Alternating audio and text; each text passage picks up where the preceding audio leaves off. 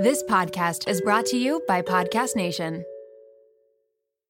I can't believe I'm saying this. This episode is brought to you by LolaVie, an award winning hair care line by the one and only Jennifer Aniston. Why did Jennifer Aniston start a hair care company? Because she was tired of choosing between hair products that work and hair products that are actually good for us. But thanks to LolaVie, we never have to choose again. No silicones, no sulfates, parabens, or gluten, and of course, it's cruelty free and vegan. The glossing detangler and perfect conditioner are my personal favorites. Not only do they repair the look of damaged hair, but they also shield it from future harm. The first step to unlocking confidence in your dating life and your daily life is feeling confident about your hair. So unlock Jennifer Aniston approved hair at lolavie.com. And as listeners of Seeing Other People, you're getting an exclusive 15% off off of your entire order when you use code Seeing Other People at checkout. That's 15% off your entire order at L-O-L-A-V-I-E.com with promo code Seeing Other People. Please note you can only use one promo code per order and discounts can't be combined. After your purchase, they will ask you where you heard about them. Please, please, please support Seeing Other People and let them know that I sent you. Hey guys, it's Alana, and welcome back for another episode of Seeing Other People. Today's episode is actually so amazing that I want to keep this intro very short, but I want to call out one thing that I've noticed lately. So, I started recording a lot of content on TikTok shout out to follow at alana.dunn on TikTok. There's actually no seeing other people TikTok account. It's just at alana.dunn. And I started recording a lot of dating content about the dating quote unquote rules that I broke when I first met Jake you guys know that I'm a big like anti, like I don't believe in rules because dating is not one size fits all. And what works for you is not going to work for me. What works for me because of my dating anxiety and what I've been through and the relationships I've been in the past is not going to work for you because we're different and we have different experiences. And so I started making some videos about the dating rules that I broke. And the internet and the people of TikTok are freaking out, commenting how happy they are to have to hear somebody saying that the rules aren't real, that the rules should be broken. They're so happy to hear someone saying, like, don't play games, it doesn't work. And what blows my mind is that I feel like all of the content that we see out there from other people and and other influencers and podcasters and people in the space are like play hard to get it works like the chase works. And that's the frustrating part where we don't want to play games because we want to be ourselves but we're being told to play games because people are like well unfortunately playing games and being hard to get and making someone chase after you works. And that's so frustrating and i i don't believe that like real strong healthy relationships can form if you're playing these games in the beginning if you're not being yourself if you're asking your friends oh what should i text this person? or like okay like they waited 20 minutes like should i respond immediately or should i like wait 30 minutes? or oh like i didn't hear from them all day like should i be like cold and just like not send a warm message back because like they left me feeling anxious all day? And it's so frustrating that that's what people do even though they know that they should just be themselves but then again maybe people don't know because there's so many mixed messages out there. Anywho my point being like any dating rule that you think exists, anything that you think you're supposed to do in dating or supposed to not do, like don't double text, don't, if you're a girl, like don't ask for the date, don't ask them out on the second date. Like, no, screw that. Do what you want, be yourself, do what feels right for you.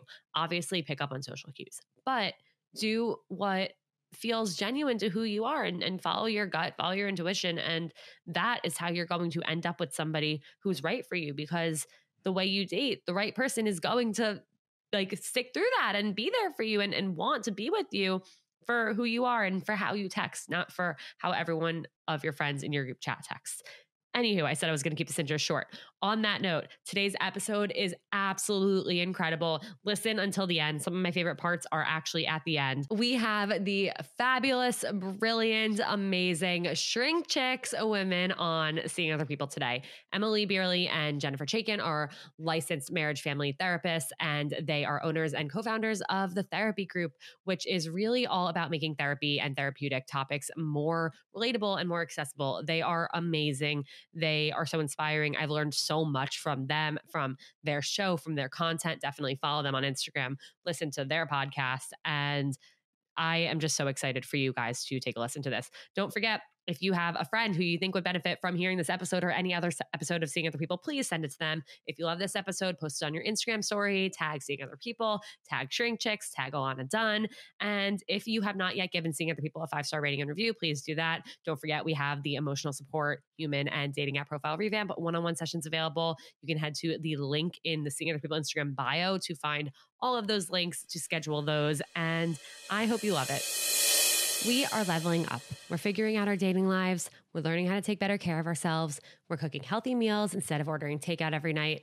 And we're being more cognizant of what goes into our bodies. Now, you know I have you covered with the dating part, and Caraway Home has you covered with the rest.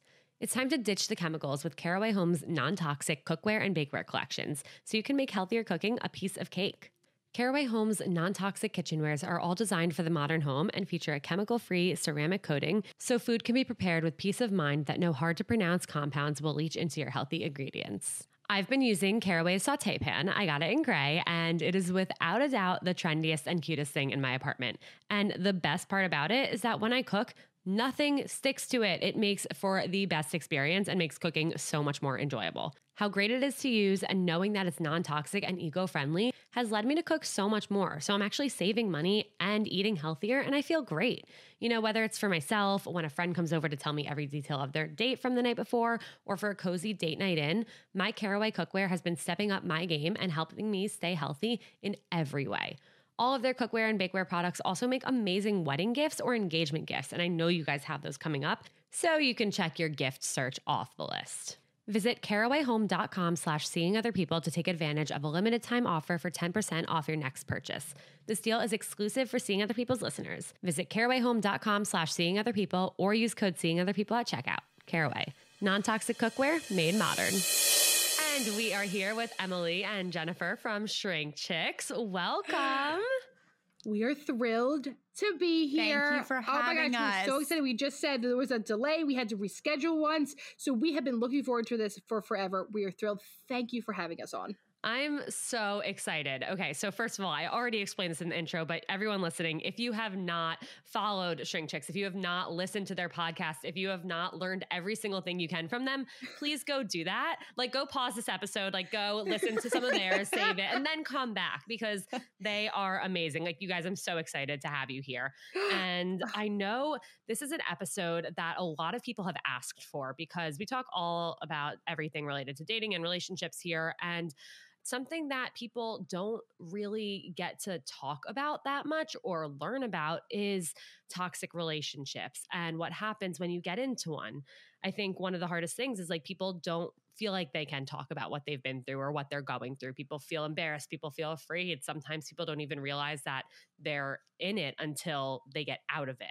Yeah. And so I have a lot of questions about toxic relationships and where I want to kind of start is how can you realize if you're in a relationship that's having a negative impact on your mental health? Because you know sometimes we have those rose colored glasses we think everything's fine like we justify like no this person's making my life so much better.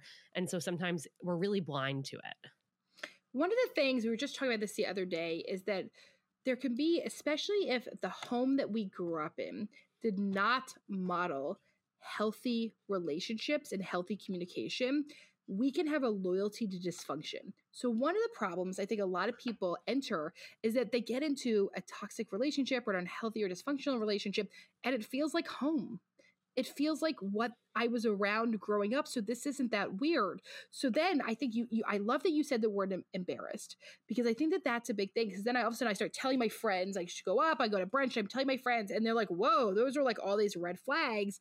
And then like there's this embarrassment of like, oh, look at the stuff I missed.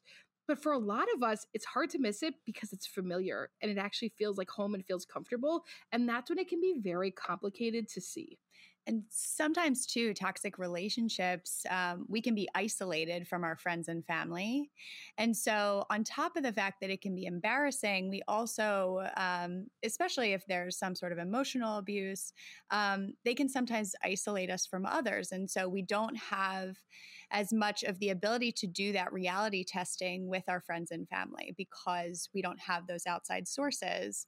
Um, but just as Emmalee's saying, if it feels comfortable for you, if you came from dysfunction, then it's going to be harder to recognize because our psyche likes to be comfortable. And if we're in a situation that feels comfortable for us, even though it's not healthy, it's going to be harder to spot. Yeah, absolutely. I think, I mean, there's so much we have to learn and that we do learn and we take away from the relationships that we see growing up. But yeah, you identified the exact problems that so many people aren't looking up to the relationships that they see. They don't have any actual like relationship role models or relationships they admire in their lives. And so when they do get into those bad situations, they don't realize it.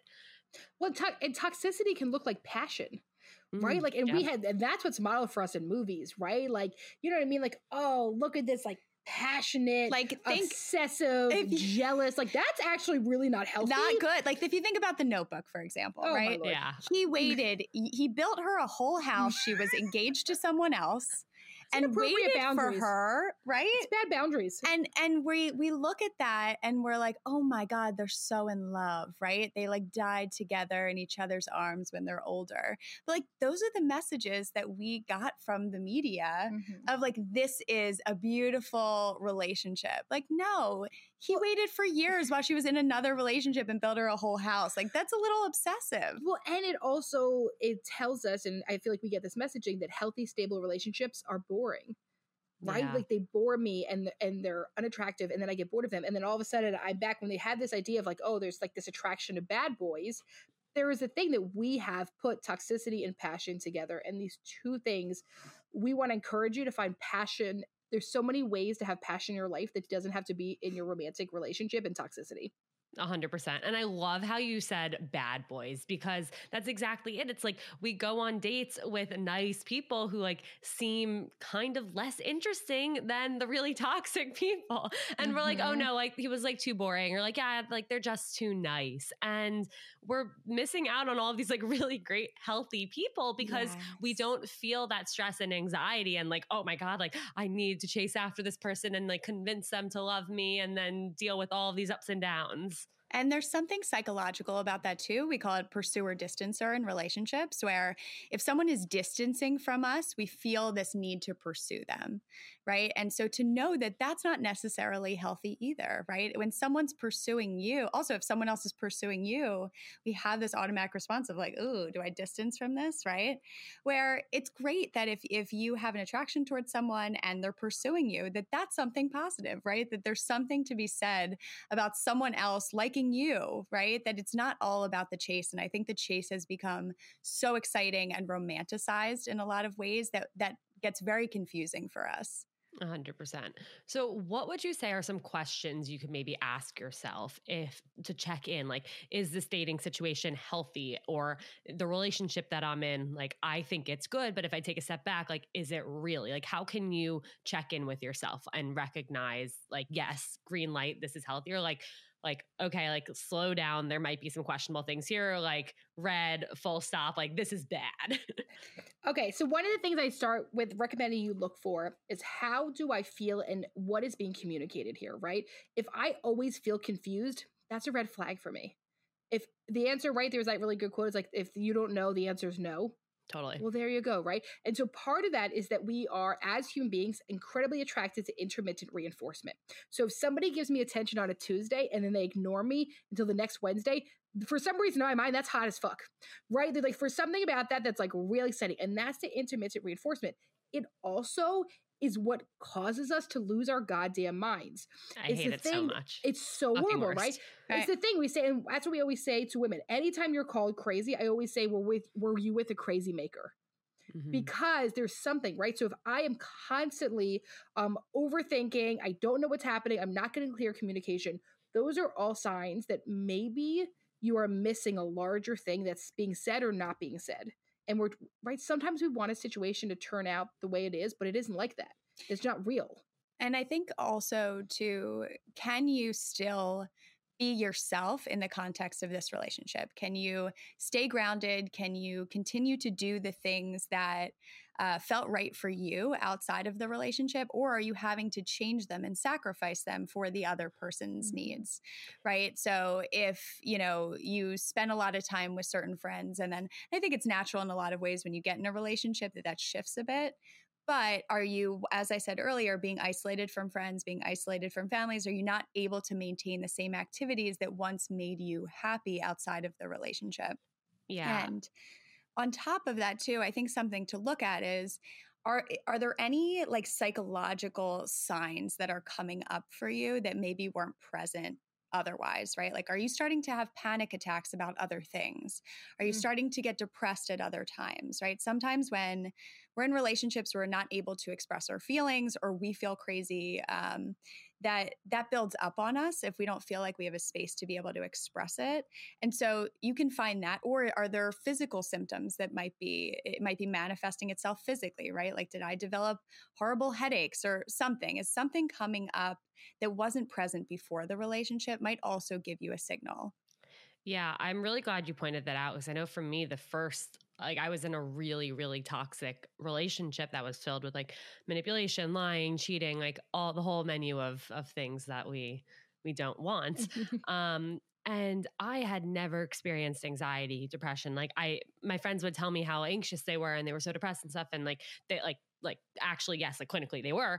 And i just like i was like oh like that sucks like but i couldn't i really didn't get it you know? I had never actually felt what it was like to feel so anxious to feel like i couldn't get up and go to work or like i couldn't eat couldn't sleep. And it's tough because i think the biggest problem for me is that i knew that i was feeling different. I knew that i wasn't feeling okay but i no part of me wanted to believe it was because of him. Mm.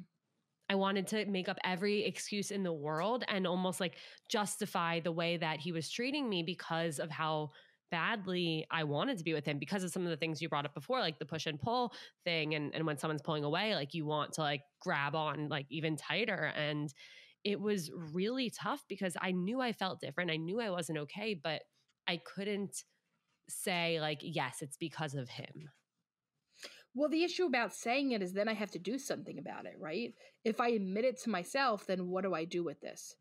And so it is, it's one of these things where, like, if I can be within denial of myself, then I can also deny it to the outside world. And saying it out loud sometimes is too real. And we, right, there's a saying that, like, sometimes change only happens when you get sick of your own shit right? When you say like I actually cannot live like this. Sometimes when it's not that bad, right? Like oh, he doesn't meet all my needs. That's normal, right? Like it's very easy to make excuses and talk yourself in or out of something at the beginning. And then you hit a point where you're like, uh, yeah, because you're too much now. And and because your body is reacting to it, right? Like even if you're not acknowledging it yourself, you develop symptoms around it. Like your mm-hmm. body is going to respond to something that's not working for you like having horrible anxiety and not being able to eat and not being able to and separating yourself like it's all going to manifest itself in if in different ways even if you're not able to acknowledge it to yourself in the present. Scientifically like how and why does that actually happen? Like why is what's going on in my brain and like how i'm feeling about a guy not texting me back going to actually impact like my bodily functions and needs and desires it's it's a good question because I think I mean just in general when we hold our feelings in, right? Or when we blame ourselves for things, that uh, stress hormone cortisol builds up in our body, right? And so it affects every different organ, every different function. And so, but the problem is, is that we, we're not having an outlet for it. We're not able to complete the stress response cycle. There's no way to be able to do that when we're not acknowledging what's happening in the present. And so it affects every part of us and it affects everyone differently. So for some people, it might be through having panic attacks. For other people, it might be, um, depression or other people it might be not being able to eat it might be so it really depends on the person but i think that you know we're therapists too so obviously we're going to talk about how important it is to be able to speak your truth and for your insides to very much match your outside and when there's a discrepancy in that it, it builds on us and it really builds on us physically and it builds on us mentally yeah it's it's so crazy how that happens. And I mean, I think we've all we all either have experienced it or at some point will experience it. And I think like you said, like you're you're holding your emotions up and and being able to talk about them and start communicating about them, I think is the best thing we can learn to do for ourselves. And I cannot believe I'm saying this right now, but everybody get ready to clap your hands for me because I am two months in to a skincare routine, which I've never been able to say in my life. I've never gone more than two days with a skincare routine. I feel like I should be getting an award for sticking to it for so long, but I guess the reward is in itself that my skin is looking healthier than ever. And it actually survived the brutal New York winter, where normally it is a mess and really dry and peeling, and didn't have any of that. All of this is thanks to Curology. Curology is game changing custom skincare made for you by a dermatology provider. They create a custom prescription cream for your specific goals, whether that's tackling acne, clogged pores, skin texture, dark spots, fine lines, or something else. You start by taking a short online skin quiz and uploading photos, and if it's a good fit, they'll ship out your formula right to your door. It even has your name on the bottle. It's the best. The ease of this process has probably been the best part and what has helped me actually stick with it. The products come in a cute little box every month, and it's not just a custom formula. They send you everything that you need based on your answers in the skin quiz. So I get a makeup remover, a cleanser, a moisturizer, and I even got a lip balm and emergency spot patches because we always need those on hand. Get started with Curology just like I did with a free 30-day trial at Curology.com slash seeing other people. Just pay $5 for shipping and handling. That's C-U-R-O-L-O-G-Y dot com slash seeing other people to start your free 30-day trial. Cancel anytime, prescription subject to consultation. Well, say there's an interesting part also if you look at like oxytocin and the way that it moves up to your amygdala, right? So one of the things starts happening when you like if we take your relationship from before, right? Like something where there was this intermittent reinforcement and there's cheating. Let's take cheating, right? If I've experienced cheating or I've experienced lying in my relationship, I am not getting the attachment and the security to release that oxytocin to go to my amygdala. And when it doesn't do that, what that amygdala's job to do is to look for any potential signs of danger. So I always explain it that it's like your amygdala turns into a lighthouse and it's scanning for something. And guess what? If I'm scanning, I'm going to find something, right? Like if I have a feeling you're doing something, if I don't trust you, I can actually find something. And maybe it's not anything that big of a deal. It's liking someone else's Instagram picture. But in my head, that's when the stories start. And it's actually done out of self protection, but it's incredibly detrimental to ourselves and to our relationships, even though our brain is supposed, it's doing its exact job of taking care of us. It yeah, I love that point because I I mean I was doing exactly that. You know, I was looking to see even and this was at the time where you could see what someone was liking on Instagram. So there was that, but mm-hmm. then I was also going one step further to see who he started following or who was liking his pictures that wasn't liking his pictures before. And like I I knew it was happening. I knew it was happening, but I still didn't do anything about it. And I think like I look back and obviously I've learned so much from this situation in hindsight, but it it just makes me feel for anyone who's going through something similar where they know like they have started to realize like okay, something's not right here, but mm-hmm. I feel like we get into our own heads with that. And again, like like you said, like we start creating a story. And and I think for a lot of people, that story is like, well, like this is how I deserve to be treated, or like this person, like they say they love me, so they do love me. I like me, but maybe I'm just like not enough for them. And yep. that's such another layer of like of what makes it so difficult and what makes it yes. like, okay, well, this is it. So like he can he's gonna do this. I'm gonna let him get away with it. I'm gonna be upset about it, but like I'm not gonna help myself. So it's like we are trying to protect ourselves by like scanning and looking for these things, but then we don't do anything about it. Right. Mm-hmm. And I mm-hmm. think the the the thing that happens is that we tend to more so start believing people's words rather than looking at their actions. And it's very clear a lot of the times that people's actions aren't necessarily matching what they're saying to you, right? They're saying, I love you, but they're cheating on you. Or they're saying they care about you, but they're not texting or calling you back or validating any emotion that you have, mm-hmm. right? And so it's, there's a huge discrepancy in what someone is saying and their actions. And that's something to look at. And I think it's, it's so easy to make excuses for people in those times when they're saying something like, oh, they love me, like, oh, they wouldn't do this to me. But when their actions aren't matching that, that is something to pay attention to. Mm-hmm. Yeah. Did you watch The Tinder Swindler? Yes. yes. Let's talk about it. Oh my God. Okay. I finished let's it last talk night. Talk about it. Oh my God. okay. So what he did is what we call grooming. Where, where someone is going to be abusive, and in this situation, we're talking about someone who's financially and emotionally abusive, right? But what the, the beforehand, the taking her on the helicopters, the lavish gifts, the stays, that's grooming. That's how I get you in. And here's the thing it's also what they do in cults. It's what you call a cultic relationship, right? And the thing is, they're so good at it. So I think it's really easy for us to pass judgment. And that's one of the things they talked about in the thing was that, like, everyone's like, well, that would never happen to me. And sure, maybe it wouldn't. I guess it's nice to sit in our moral elitism. But the other part is, it actually can happen to anyone. Right. Because that grooming, these people are so goddamn good at it, it can suck even the healthiest person in. How do they figure that out? I mean, obviously, it takes a very special kind of person to do that. Yes. Yeah. But it's, I mean, it's crazy. Even the the last woman who spoke, she was they had been dating for 14 months. And she admitted she's like reading back the text while she's on this flight. Guys, if you haven't seen it, like, I don't care. We're spoiling things. Like, you Yeah, have yeah. to go watch it, and these aren't gonna actually ruin it for you. Yes, Like, yeah. But she's like, she's realizing while she's on airplane mode on this flight, like, oh my God, like he's he's spent a year getting me to fall in love with him. Yes. Yeah.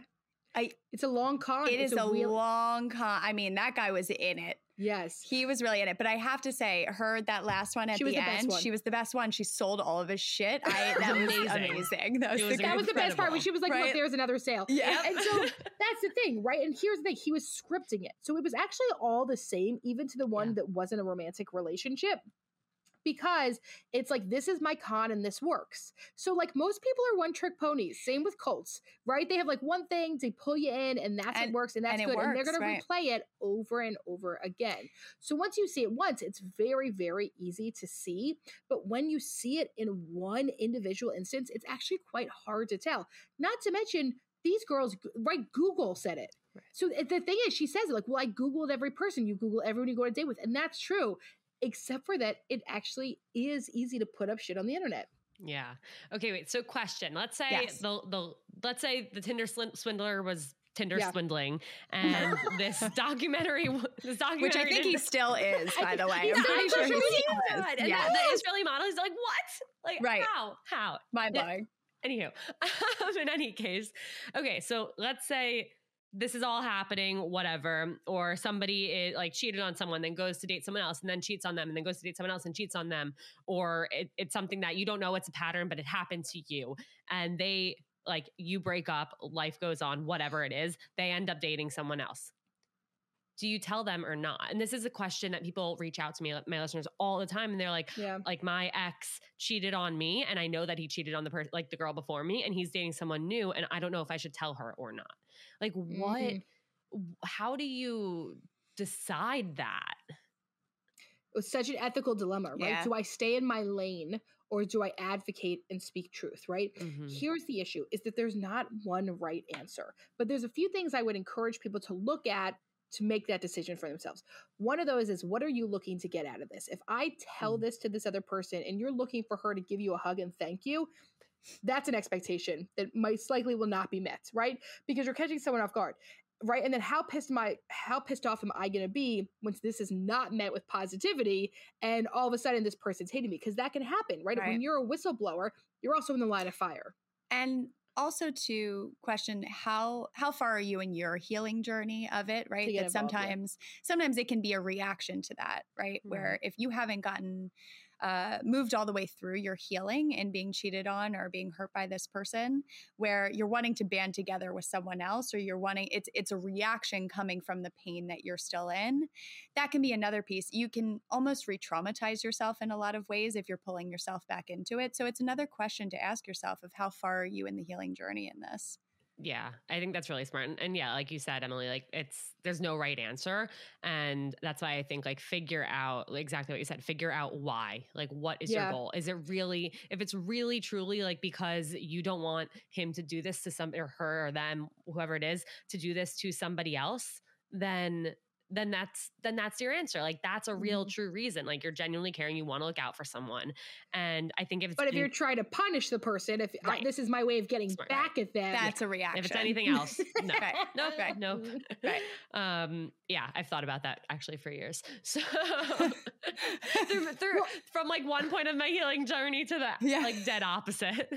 And I think it is it's true, right? Especially in this day and age. There's there's a lot of ongoing conversations, even in parasocial relationships, of like, do we tell people, do we call people out on something or call them into a conversation, right? How do we judging what's accountability? How are we saying, like, hey, just so you know, that was really problematic, that thing that you said, right? Like, and I think that there's a big encouragement we have right now, which I don't think is a bad thing. I think it's really awesome for us to hold each other accountable and call out problematic shit but what is getting involved and staying in your own lane and right mm-hmm. and like what is like doing this for a greater good and something to think about too is that some people aren't ready to see the truth yeah. in their relationships and you know just as therapists we experience that a lot where you know people have to be in the place where they're ready to look at it and they're ready to see that and sometimes it doesn't matter what anyone else says to them where they almost have to go through it themselves. And I think it's important to bring to their, you know, if it's a friend or it's important to bring to their attention, but be supportive.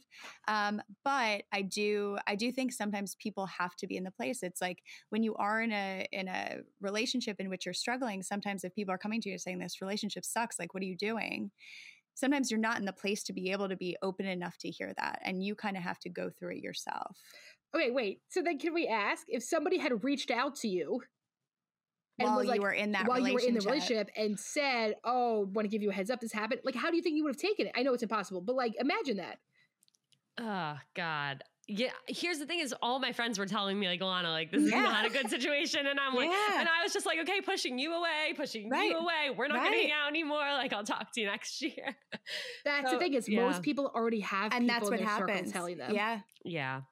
Okay, so then in that case, which uh, is probably true in, in many cases what are some things that like you can look out for? So like let's say like there are obviously signs that like things that are obvious red flags like hearing someone yeah. say like oh like my ex is crazy. All of my exes are crazy yada yada yada that usually yeah like you said i love the term crazy maker. Love that. Yes. Gonna use that all the time. Will credit you. Um, what are some things to look out for, red flags in terms of, and I want to first, I want to talk about two different categories. One is like verbal abuse and one is emotional abuse that like people okay. might not realize is happening. Mm-hmm. Okay, so one of the things we're so we'll start with just the red flags, right? So right. one of those things is yeah, if they villainize everyone else they've ever been with, probably a red flag, right? If they villainize most people in their life that gives them feedback, probably a red flag. What is the relationships around them? Do they have relationships? Do they have people in their life that hold them accountable and give them feedback, right? We believe that everything happens within context, right? So what's happening around here? I want to know. Can they not maintain jobs? Can they do they get in fights with their bosses? Do they get in fights with coworkers, right? All of these might give you some information about how they handle relationships the the thing to look out for too someone who is eh, truly narcissistic um, they begin a relationship with love bombing so what that is is they'll go into a relationship and uh, you know swoon over you and they will give you everything and they'll say how amazing you are the right? Tinder like, swindler. the Tinder swindler right? Grooming yeah. And so so they're completely love bombing you. So that's why at the beginning right they'll they'll give so much and then once they pull you in they will slowly take it away and as you take it away, as they take it away, it pulls you closer and closer into them because you're like, what the hell? Like, why can't we go back to where this was? Mm-hmm. And so mm-hmm. as you keep getting pulled into it, that's where they, they are able to lock you in very specifically. At what point does it that usually switch? Like when does that change? Because I know for um, a few of my friends and I, we had seen one of our friends in um, last year go through a situation where like he was saying all of these things, doing all these big gestures, making her feel like the most special person in the world. And to her, obviously, she felt amazing. And for all of us, that was a really big red flag. And we're like, we don't trust this guy. Like, of course, she loves what he's telling her, but like, we don't think this is a good thing. And and we brought that to her attention. She obviously mm-hmm. disagreed, but it's now been a really long time, and that never actually switched. And like that, truly, we think is how he feels. So like, okay. how do you tell? Well, I think one of the things is I would be interested then to look at once again the context of it. Does he do this in other relationships? Does he also have wonderful relationships? Does he have a relationship with his family? Mm-hmm. Is this someone who is just like incredibly romantic and he also loves the notebook growing up and he's yeah, obsessed with these grand gestures? Right? Yeah, right. He's like what's build his her a house too. Right, right. He, he has already built her house. I don't know, like any of these things, right? Yeah. So I would like be very interested in that. But I think the other thing that could happen that we start to notice is that when there's love bombing, when there's this grooming, there is also a feeling of possession. Mm. So you'll start to notice a switch when all of a sudden you do something that they do not think you should do because they feel possessive or entitled towards you, who you are, your relationships, any of these like things. if if you're going out with friends, if you're meeting up with coworkers, if you're doing something where they don't have control over it in some way. Mhm. If you say Mhm. no to sex, if you make more money than them all of a sudden, right? These are all things that can like switch a narcissist. Now, a ton of people can have narcissistic traits and not have narcissistic personality disorder. These are two very different things. This term is used around a lot. Um, and one of the things you could also really look for, right, is how small does this person make me feel? They make me feel like the best person, tippy tippy top of the mountain. Do I fall from that? Anytime we're put up on a pedestal, that's a red flag for me. Because guess what? If I'm on a pedestal, I'm gonna fall and I'm gonna smack my ass somehow. Hmm. Yeah. And so if anyone thinks that I'm human, I don't want to be perfect. I don't want to be put on a pedestal to you. Relationships are about relating together, Beautiful. Right? And anyone is higher than me or lower than me, that's going to be a problem. Yeah. It's crazy because it's it's so hard because you're like, oh, like I'm I'm apparently so perfect. Like, how Yes. great is that? and and that's a, and that's another thing is that that's been so romanticized right Yeah. like we want to feel that way we want to feel like the princess or like whatever you know we want to feel Mhm. like someone is just dying over us but in reality that's not healthy yeah. Right and and so it's healthy to be able to communicate through things for us to have love mutual love for one another um, but the pedestal is a big piece to look at it just puts us gives us such a high at the beginning of relationships so that's why it makes it hard to really see it or or pull yourself out of it Totally. So if you do end up in a situation like this, like, and you maybe realize what's wrong, like, what should you do? Like, how do you pull yourself out of it? Because I'm hoping, So- I mean, I'm hoping that some people are listening to this and and can recognize maybe some negative behaviors that have been happening in their relationships. So, so you brought up um before, uh, right? So there's physical abuse, verbal abuse, emotional, psychological abuse, and then we have financial abuse. And there's like this can go on a large thing, right? Yeah. So first, I would want to know: is there abuse present in a situation? When there's abuse present in a situation, it becomes more complex about leaving. It's very easy to tell our friends, just leave him. He sucks. Wait a second. You don't know. And you don't know what sort of financial safety this person has with leaving, what their situation is.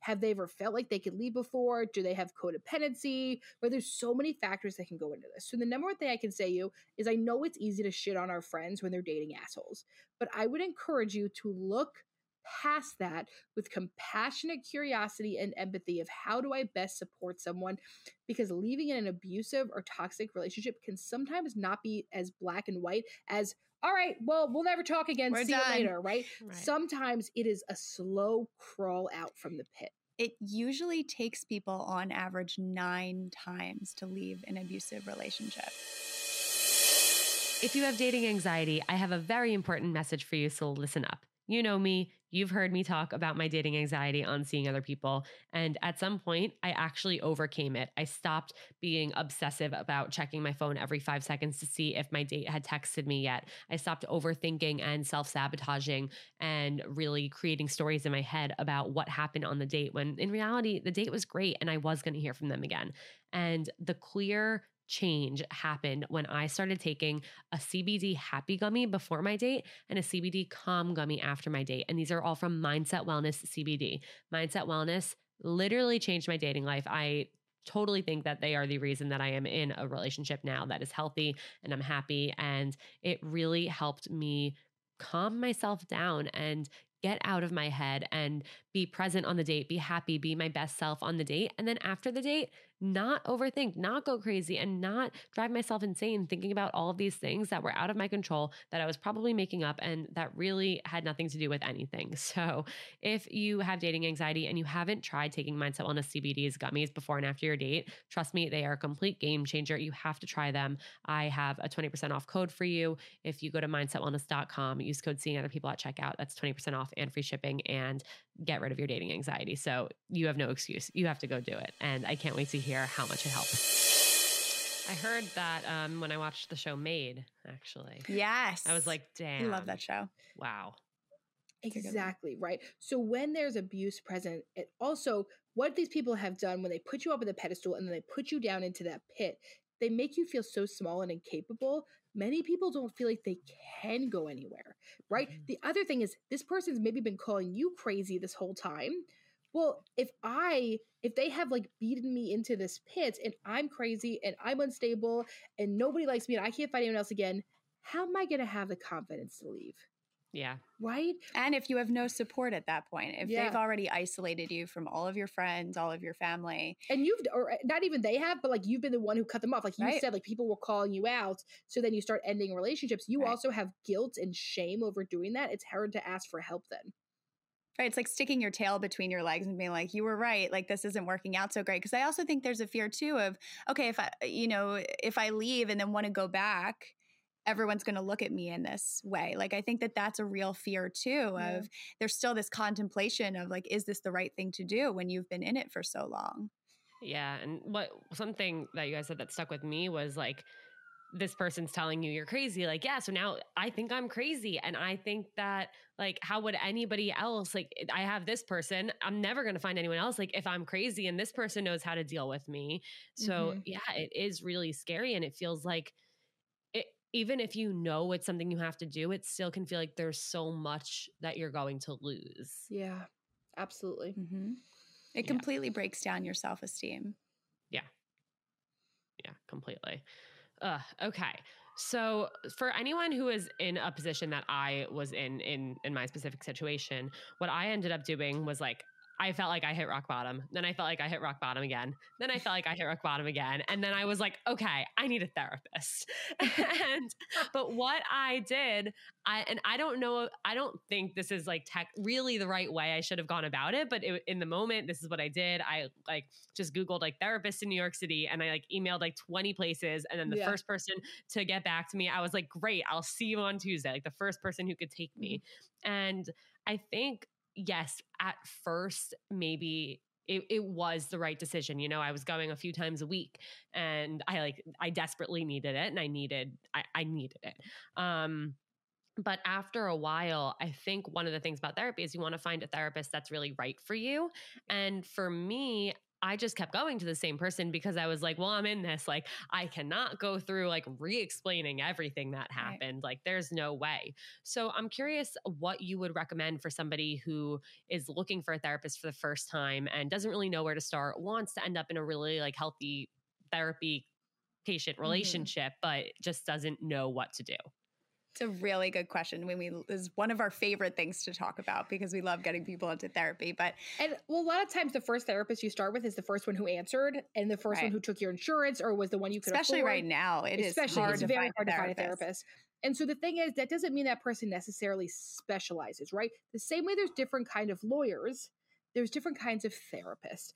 And so what you also want is someone who understands relationship dynamics. We have had people reach out to us from other states, like very conservative states, and say like I need to find a um all the therapists, all the couple therapists near me are pro marriage and anti divorce, and I and I need to get out of this marriage, and I'm scared to go to them, wow. and that is really scary to us because we don't believe ending a relationship is a failure for most people, for many people, it's a high success to get out of something that's not working for you. There's nothing wrong with that.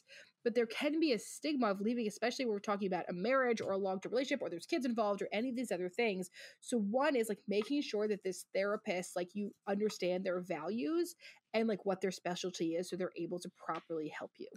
And something you can do is you can ask therapists for a free 15 minute phone consultation to see mm-hmm. how you connect see with them. a good fit over the phone and see if you're a good fit. Um, you know, we always talk about how one of the most important predictors of therapeutic success is the relationship that you have with your therapist. And there's some people that you're going to click with, and some people you're not going to click with. That's just part of being human and part of relationships. And so we really emphasize the fact that it's so important to feel like you can connect with your therapist. And one way to do that without going in for, you know, an initial session is just to do a quick 15 minute phone consultation, ask them what they specialize in. See if you just connect with them over the phone. You can get a good sense of it, even just in that mm-hmm. phone call. And so you could ask a few questions is what does a typical session look like for you? What um what do you give out homework? Is there anything re- recommended readings? Anything you do in between sessions? Um, what happens if you disagree with it? Like if you have an opinion, how do you bring yourself and your personality into the room? There is, you know what I mean. If you go to someone who's incredibly religious focused, Right. well, then maybe they're not going to be sitting there telling you how to get out of something and and that is also why sometimes i have to we have to call our our good friend uh, dr jamie um, Zuckerman. zuckerman right now who dr z on instagram and dr jamie has like a, a 90 minute coaching call you can do with her that she'll tell you how to leave when there's mm-hmm. abuse and there's narcissism right so there are people that are doing this that it's not always just a therapist that can help you get out of these things because it's incredibly complex and sometimes we really need someone to sit there and co-sign and validate because I doubt myself. When somebody has made me feel crazy, when I have called someone out for cheating and lying and they have gaslit me for months and weeks on end, it is very hard to trust yourself in your decision making.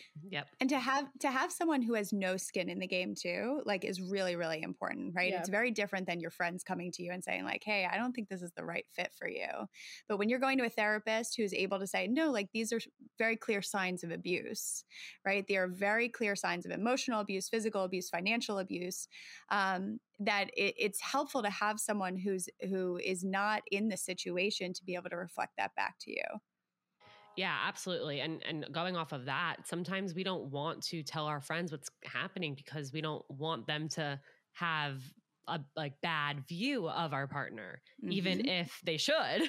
we don't want that. There's one of my favorite episodes of Sex in the City. Well, I talk about a problematic show that still I love.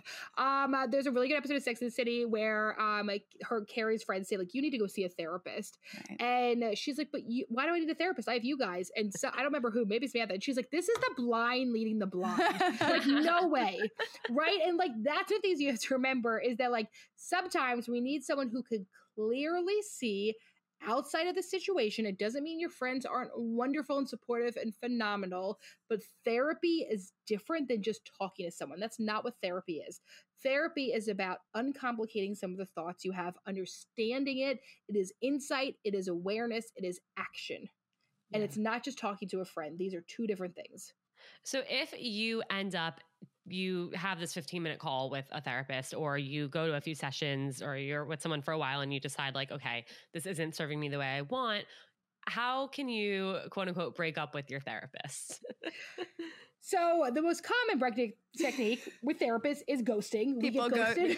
People get Really? ghosted all the we time don't recommend it doing it because having a conversation, a hard, difficult conversation, is part of what therapy is about. Mhm. People ghost it all the time. We understand it's popular in any type of relationship, but instead, what we- popular modality is it is a pop- I, popular I feel like modality. that's so mean to do to a therapist. 'cause I feel like you That's guys what- are sitting there being like, "Is this person okay? Like, are Yeah. they so so but but the fact of the matter is we if not if, about us. if the therapist has done their work we know that that's not about us and we don't take that personally Yeah. Mm-hmm. and because it's really important for therapists no matter what right like we could have someone and really want them to do some sort of work or you know make sure that they're okay but in the end we know as therapists that they need to feel like it's the right fit Yeah. Yeah. and we know that it's not personal if they don't feel like it's the right fit. And so if anyone were to ever come to us and say like, "Hey, I like really enjoy this, but I don't think it's the right fit."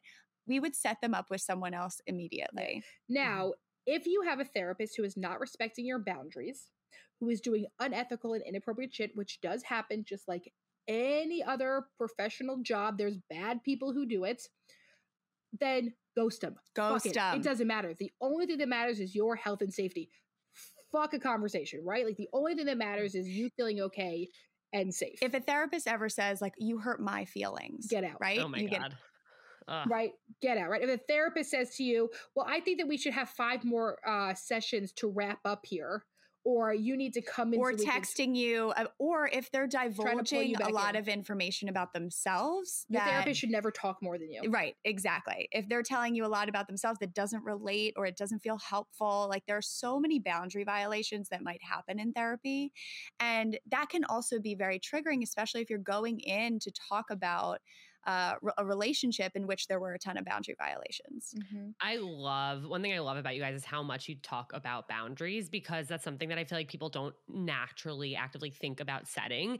And I feel like you've talked about boundaries in like every possible life situation on your show and in your content. So like I love that and that's something that I really hope people can go look at and listen to and learn from. but if you have a great therapist but it's not the right fit, you can always send over a really kind email. Thank you so much for the time together. I've decided I'm going to try out another therapist. Um, you know, I'll reach back out if I want to make another appointment. I'm mm-hmm. going to see like what works for me. And typically, if somebody says something like that to me, I'm going to respond back and say, absolutely, so wonderful to get the opportunity to know you. I wish you the best of luck in your therapeutic journey. Here's three professionals I would also mm. recommend for you because also ethically, your therapist has to give you three referrals. So your therapist has to provide you with three referrals. That is in our ethical like guidelines. Huh. That's really cool. I like that a yes. lot. Yep. Wow. Well, I didn't plan to talk about any of that, but I'm so glad that we did. so are we. so so glad. Um, anywho, I have a few listener questions here that I want to dive into. Um, and they can be either like first thing that comes to mind or we'll talk about it for a while. Mm-hmm. But um, first one is what are some of the biggest dating struggles you've seen your clients go through? Ghosting. Ghosting. Ghosting's a huge one. And I think the toughest part about dating is like how gamey it is these days, right? That there's so many options at our fingertips. And so I think ghosting happens a lot. I also think because at the beginning of, re- of relationships, there's no kind of contract around it, right? Like that there's no clear rules or signs about how much do we communicate? What does communication look like? Right. And so everything is really lost in translation. And so I think that creating those early dating contracts, um, even just internally, and being able to communicate your wants, needs, and values early on in the relationship or early on in dating, um, I think is challenging. It's a challenging thing to navigate these days, especially when people are so easy to just go on to the next. Well, I think a lot of people say that, right? How do I take it from online to in real life? Mm-hmm. Right. And I think that's a big thing. One of the things we recommend is like, I don't recommend you actually for chatting for 10 gajillion no. days. You right. need to meet someone in person, right? 10 like, gajillion days, you'll be dead. a lot of days. yeah, it's a lot of days. Right. They might not look the same as their profile yeah. picture at that point. Right. And same for you, right? what I would recommend is two to three days, actually, right? Mm-hmm. If I am like actually talking with someone, and also, like, we do it too. Like, are you taking personal radical responsibility for how you're communicating, right? Because you get mad someone's not answering you, but are you talking back to them? Are you also opening up? Right? Are you initiating the date? I think. Exactly. I think I don't care what gender you are. Right. Yeah. I think so often we just wait for the other person. But if that's something that you want, say it. Go for it. Yeah. Yep. 100%. It is 2022, ladies ask for the goddamn date, right? Beautiful. Like this is truly Agreed. like a very big thing. But like let it go and and if they ghost you, say nothing. You got all the information you need. Exactly. They, You're dodging a bullet. There's their actions, right? Exactly. That you is got their it actions. out of the way, right? And that tells you everything you need to know. But the biggest thing is how am I taking, especially if it's app-based dating, who am I being? Am I also, it's really easy to point, there's a saying in Al Anon we always talk about that every time you point a finger, make sure you're also looking at the three pointing back at you, right? So mm, if. I'm going to say other That's people crazy. Are, eh, eh, right? Yeah. So many. So if i if i'm gonna say all this shit and say about all the stuff these guys don't do these girls don't do or whatever they them then how am i being online? Am i also being the person i want to be? And i think that that's something that we all need to be doing more of is taking personal radical responsibility and I, we could talk about this forever, but something else.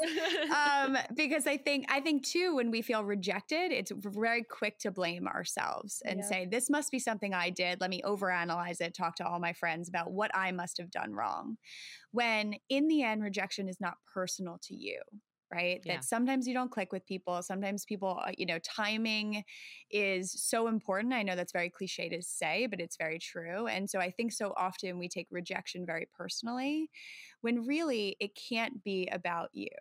Here's an example. If I say to Jen, that shirt, I hate, I hate your shirt it does not mean that my shirt is ugly. No, it right. means that Emmalee specifically doesn't like my shirt. It, it also so, doesn't mean that the shirt looks bad on you. She just no, exactly. And so, I don't, and so there and might be other people who say to me, "I love your shirt." Yep. Yep. But all she might hear is that one time Emmalee said it. Now, what she doesn't realize is maybe Emmalee was bullied by a girl who wore that shirt. Mm. Maybe Emmalee doesn't like how she would look in that. Maybe Emmalee, her body is larger, so she couldn't fit into that shirt, right? So these are all the things. So even though I'm directly saying something about Jen, still has nothing to do with her. I'm laughing to myself because one of my best friends from college, Jamie, has this pair of leggings that I absolutely hate. And she knows how much I hate them. I tell her every time. Sometimes she'll be like, Don't kill me. Like, I'm wearing the leggings tonight. now I'm in my head, like, why do I hate these leggings? Like, what did these leggings ever do to me? when she, from LuLaRoe? And she, was it an MLM situation? Right, the MLM thing could be a yes. thing, but she likes them, right? That and it's kind of like, them and she still wears them. She, right. She's taking it like a champ it's like when your friends are attracted to someone, you're like, I would never be attracted to that person. We right. just have different preferences. Yep. And that's a good thing. That's a great a thing. thing. For We're different friendship. people. yes. Okay. Next question. Why do people go back to people who hurt and betray us? Mm. How many times have we been hurt by our parents? How many times have people in life hurt us? Hurt and betrayal is not necessarily mean I have to cut someone off. If you think you have to cut off every person who's hurt and betray you, you might end up quite lonely. But what I want to say is people can hurt us, but are they then taking responsibility? And I think this is when it's really easy for us to judge people for staying in relationships that were toxic at one point. The thing is, I don't know, when I started dating my now husband, I was 20 years old and drunk a lot. Hmm. I would not say I was the epitome of a healthy relationship, right? If you know what I mean, if anyone saw me then, they'd be like, those two people should not get married and have kids. So hello, now it's very different. So I think it's really easy to pass judgment on other people. But I also think, like we said, we can have a loyalty to dysfunction, and sometimes toxicity feels like home. And so we're going to keep going back home. And I think we sometimes try to heal old wounds in the place that they started. Yeah. Right. That sometimes we feel like if there's unfinished business here, right? If the relationship wasn't working, that the way in which I'm going to try to heal this is I'm going to go back into this relationship and maybe I'll change things. And if I change something, maybe I can take control of the wound. Um, and where that wound started, where sometimes the wound might just keep being reopened if the relationship doesn't change. Sometimes the relationship does change. But the question is do you necessarily have that control? And is that the place to heal your wound? Yeah, I love that. Great answer. Next question Is withholding affection and silent treatment considered abuse? Is it so when you define abuse? No, unfortunately, it's normalized. I consider it abusive. Yeah. Mm-hmm. So, unfortunately, we live in a world that is not only normalized to do that to our partners, but to our children and to our family members. I consider that maybe I wouldn't use the word abuse because people might freak out, but I'm going to use cruelty. Mm-hmm. And when we are cruel to people that we love, it fucks up our relationship. And so the silent treatment, not okay. Now, taking a break and saying to someone, hey, I really am overloaded today. I'm reactive. I get it. I can. I know you do, baby. I um, understand. Um, I I can't talk to you for the next 24 hours. That's not silent treatment. That's a boundary. Mm-hmm. Right. And you're communicating, right? Like you're yes. communicating how you're feeling. You're not just shutting them out. You're not just being cold towards them. And I mean, when we do it to our children, that is where love is conditional, mm-hmm. right? Like you have to act a certain way in order for me to give you love. And that is not okay. There's a really interesting, have you ever heard of the still face experiment? I haven't. Okay, so there's a really interesting experiment they do that's also fucked up. So I'm going to use interesting and fucked it up. Is fucked but up. it is basically so they have a uh, a baby and its mother looking. I like how all the enactments we're doing. Yes, this. right. Yeah, everybody, go, make sure you're watching this on Spotify. yeah, we're doing like, this the most enactments we've ever here. done. okay, so that the baby and mother are looking at each other. Yes, you're the baby. Okay. And so what they have the mother do is turn around and then turn back completely still faced, no movement. And what you will notice time and time again is baby will do something very specific. They will try to engage mom, she gives nothing, and then they will pull back and watch to see what she does. And then they will go back in and try to be like aggressive or hurt. And then when they're still not met, it's a meltdown. How many of us do that in our romantic relationships? That's what my dog does to me every day. Right. Right. Exactly. And what I do to my because, dog when I want cuddles yes. and he won't give them to me. because it's a biological thing of needing other people. So the still face experiment, you watch this child completely me- like melt the fuck down. And that's what happens in romantic relationships. I try to pull for you, You don't give me anything. I pull away from you, you still don't give me anything. I pull back and try to engage or start a fight or become crazy to poke the bear. You don't give me anything. And I melt the fuck down. Wow. And you're not horrible for doing that. You're human. There's a beautiful statue from, I think it's Burning Man. Most people describe things as Burning Man. Uh, no, like I swear. and and and um, you know, really sticks in my mind with this that there's two adults that are facing away from each other, like they're in a fight, and then within inside of them, there's two children that are like reaching out towards each other. Wow. And if you think about it, when we're in those cold states, like really, what we're doing is we're trying to protect ourselves from the pain that we're in, right? Like from some sort of that the anger that comes out, really underneath that is more vulnerable emotion that we don't feel like we can express. And so I, I would encourage the person who maybe is turning away um, or being cold to say, well, what's going on underneath that? What need is not being met in my relationship that I can actually turn towards my partner and express to them instead of shutting them out? Yeah. Because really it's an it's an unmet need and the way in which we're trying to protect ourselves is by hurting our partner. Yeah. I'm still caught on the Burning Man things. I feel like I'll my, send it to you. I my oldest brother is a big Burning Man fan, um, and I, but oh, I feel like every time he comes back from it, like he he's just has so many questions about like the world and about how we grew up and starts like looking into our childhood and all this stuff. so he definitely saw the same statue. He definitely absolutely, did. absolutely. right. Last, um, super quick question: What do I do if I find a friend is in a toxic relationship? Um, her boyfriend manipulates her and doesn't respect her boundaries. Compassionate curiosity not going to her, but asking her, How are you doing in this relationship? Here's this thing I've noticed. It makes me worried. I love you. I care for you. Right? If you're at this stage, now some people write in and say, What do I do if I've already done that and now I need to set a boundary with her? Right? Mm-hmm. But we're talking about is the beginning stage. In beginning stage, I want you to encourage and bring someone close. Nobody opens up with tough love and feeling attacked. It just doesn't work on people the way we think that it might. So, how are you greeting them with tons of compassionate curiosity. Yeah. I think our our quick response is to try to, is to get angry with them, like right to shake them. If someone's not um, kind of seeing what we're seeing, we're like, well, come on, like why can't you see this? But that pushes them further away, and so you want to make sure that those lines of communication stay open, especially if the relationship is pretty toxic because their partner is going to try to isolate them. So the more that you can stay open to them, um, and be curious about their experience and keep those lines of communication open, the better. Absolutely. I think that's really smart. And it's a really scary conversation to have, but just, yeah, as much like compassion as you can put into your words and, and, let them know like you're there for them, you support them, and you love them regardless, I think mm-hmm. is the best way to do it, especially if like maybe they do know and they're in a really vulnerable situation and they're really scared, you know, they yeah, want to yeah. feel like they can open up to you about that. Can. I ask you like what would have been the most helpful thing for someone to say to you? I wish I knew. Yeah. I really I think I was like in so deep. I think everyone right? said everything and I I just didn't want to hear it. Yeah. And that's the thing is sometimes there's no right thing right. and people come out on their own. And that mm. doesn't mean we failed as a friend or we said the wrong thing, but sometimes there isn't a right thing to say. And we have to be patient. And you know what? Like and I I always tell my friends this and I always talk about this like they were there they were there for me when I like yeah. finally came around and and needed them. Like they did not even though I pushed them away, like they didn't actually go away. They were just like they took a step back and they were there for me. And I think that's another thing. Like your friend might not they might hear you, but they might not, or they might listen, but they might not hear you.